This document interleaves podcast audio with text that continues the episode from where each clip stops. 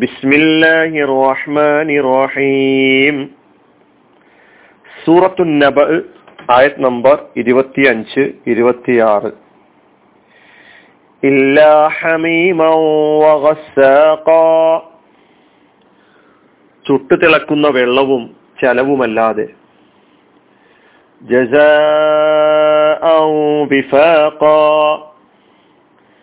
അനുയോജ്യമായ പ്രതിഫലമായിട്ട് ഇല്ലാ ഹമീമൻ. ചുട്ടു തിളക്കുന്ന വെള്ളമല്ലാതെ ചലവും. ജസാൻ പ്രതിഫലമായിട്ട്. വിഫാഖ അനുയോജ്യമായ. പരലോക നിഷേധികളായ ആളുകൾക്ക് നാളെ പരലോകത്ത് വെച്ച് നൽകപ്പെടുന്ന പാനീയം എപ്രകാരമുള്ളതായിരിക്കും എന്ന് അള്ളാഹു സുബാനുവ താല ഈ ആയത്തുകളിലൂടെ നമ്മെ പഠിപ്പിക്കുകയാണ്. നമുക്ക് ആ പാനീയങ്ങളെ കുറിച്ച് ഇവിടെ ഉപയോഗിച്ചിട്ടുള്ള പദങ്ങളുടെ അർത്ഥം മനസ്സിലാക്കുക എന്നല്ലാതെ അതെപ്രകാരമുള്ളതാണ് എന്ന് വിശദീകരിക്കുക സാധ്യമല്ല. പദങ്ങളോടൊന്നും എടുത്തു പരിശോധിച്ചു നോക്കാം.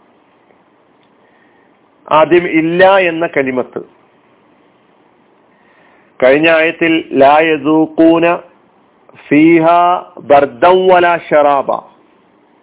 അതിലവർ ഒരു തണുപ്പും ഒരു കുടുനീരും അനുഭവിക്കുകയില്ല എന്ന് പറഞ്ഞതിന് ശേഷം ഇല്ല ഹമീമൻ ഹമീമല്ലാതെ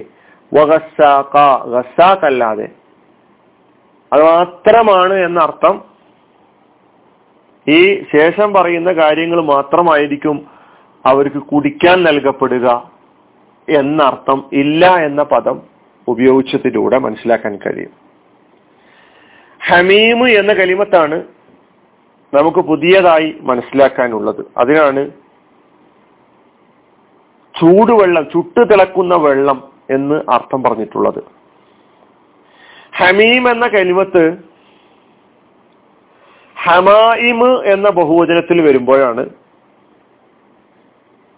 ഈ ചുട്ടുതിളക്കുന്ന വെള്ളം ചൂടുവെള്ളം മാ ഉൻ ഹാർ മാ ഉൻ മുബാലിഗുൻ നിഹാ നിഹായത്തിൽ ഹറാറ മാ ഉൻ തനാഹത്ത് ഹറാറത്തുഹു ചൂടിന്റെ ഏറ്റവും പരമകാഷ്ഠയിൽ എത്തിയിട്ടുള്ള വെള്ളം തിളക്കുന്ന വെള്ളം എന്നർത്ഥം വരുന്നത്. അപ്പൊ ഹമീമിന് രണ്ടർത്ഥങ്ങളുണ്ട്. അതിലൊന്നാണ് ഇപ്പൊ പറയുന്നത്. അതാണ് ഈ ആയത്തിൽ വന്നിട്ടുള്ളത്.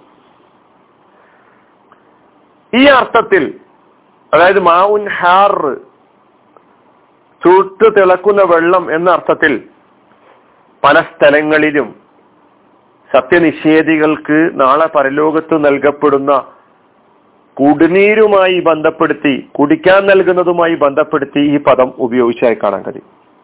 വല്ലതീന കഫറു ലഹും ഷറാബും മിൻ ഹമീമിൻ വാദാബുൻ അലീമും ബിമാ കാനു യക്ഫുറൂൻ. സൂറത്ത് യൂനിസിലെ നാലാമത്തെ ആയത്ത് സത്യനിഷേധികൾക്ക് ഉള്ള പാനീയം മിൻ ഹമീം. ഹമീമിൽ നിന്നുള്ള പാനീയമാണ്. ഹമീം എന്താണ്? ഇവിടെ നമ്മൾ മനസ്സിലാക്കി. വാദാബുൻ അലീമും ബിമാ കാനു യക്ഫുറൂൻ.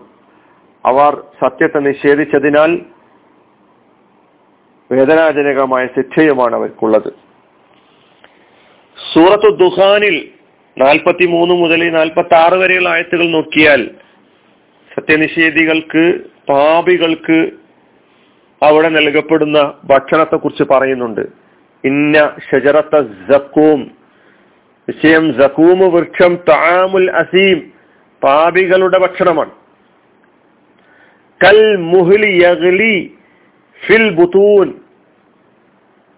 ഉരുകിയ ലോഹം പോലെയാണത്. യഹ്ലീഫിൽ ഫിൽ ബുത്തൂൻ വയറ്റിൽ അത്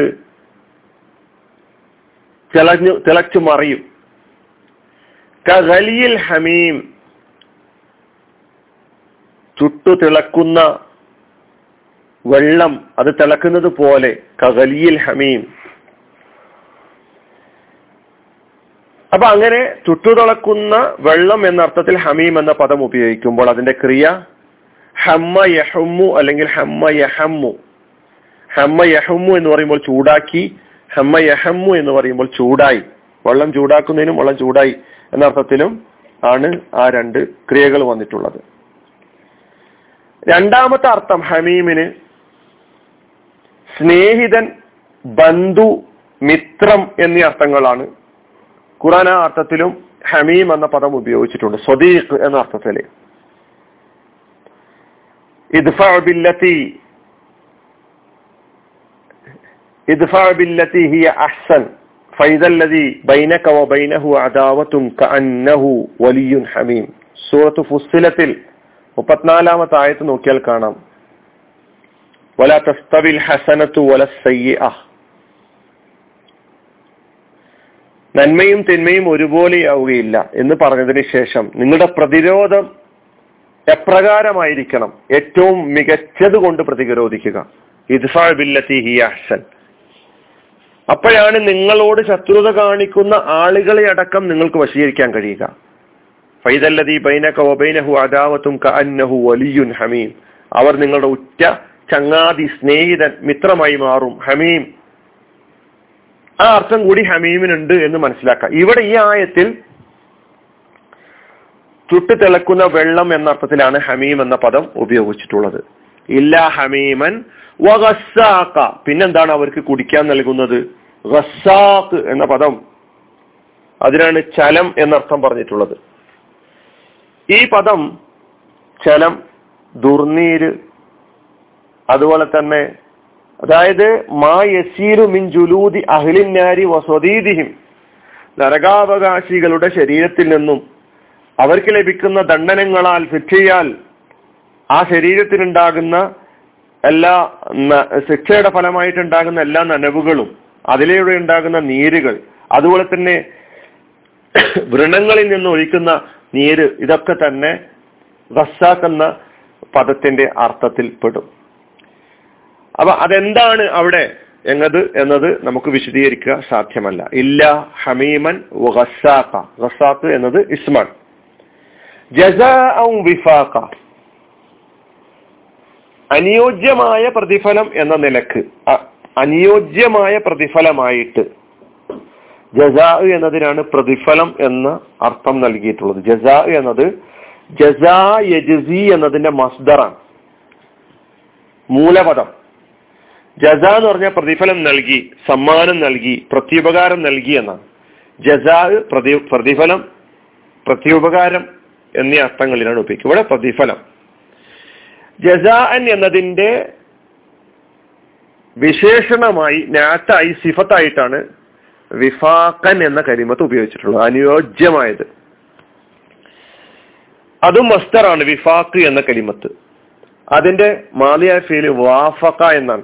വാഫക്ക യുവാഫിഖു മുവാഫക്കത്തൻ എന്ന മസ്തറുണ്ട് വിഫാക്കൻ എന്ന മസ്തറുണ്ട്.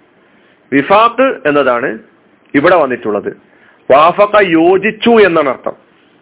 യോജിച്ചു. ഇപ്പൊ ജസാം വിഫാക്ക യോജിച്ച അനുയോജ്യമായ പ്രതിഫലമായിട്ട്.